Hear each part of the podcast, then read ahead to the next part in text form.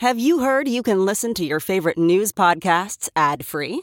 Good news! With Amazon Music, you have access to the largest catalog of ad free top podcasts included with your Prime membership. To start listening, download the Amazon Music app for free or go to amazon.com slash ad free news podcasts. That's amazon.com slash ad free news podcasts to catch up on the latest episodes without the ads.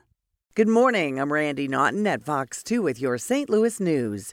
Driven by Bommarito Automotive Group. A man was struck and killed overnight in North St. Louis. Police say it was a hit and run.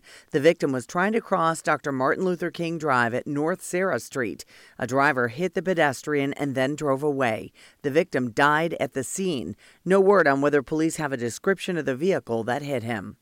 A driver who uses a wheelchair crashed his car in Pontoon Beach, Illinois overnight.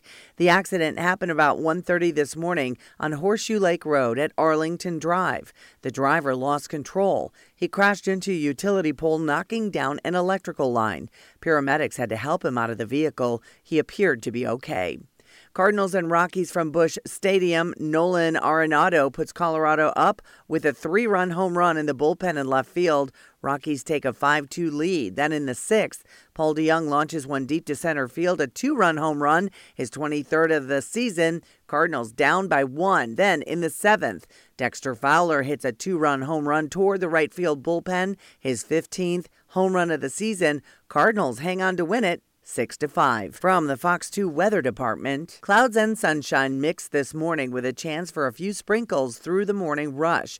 We start the day with temperatures near 70. For the rest of the day, expect a mix of clouds and sunshine. Afternoon high temperatures will be close to 80. The weekend looks amazing. High temperatures near 80 both Saturday and Sunday.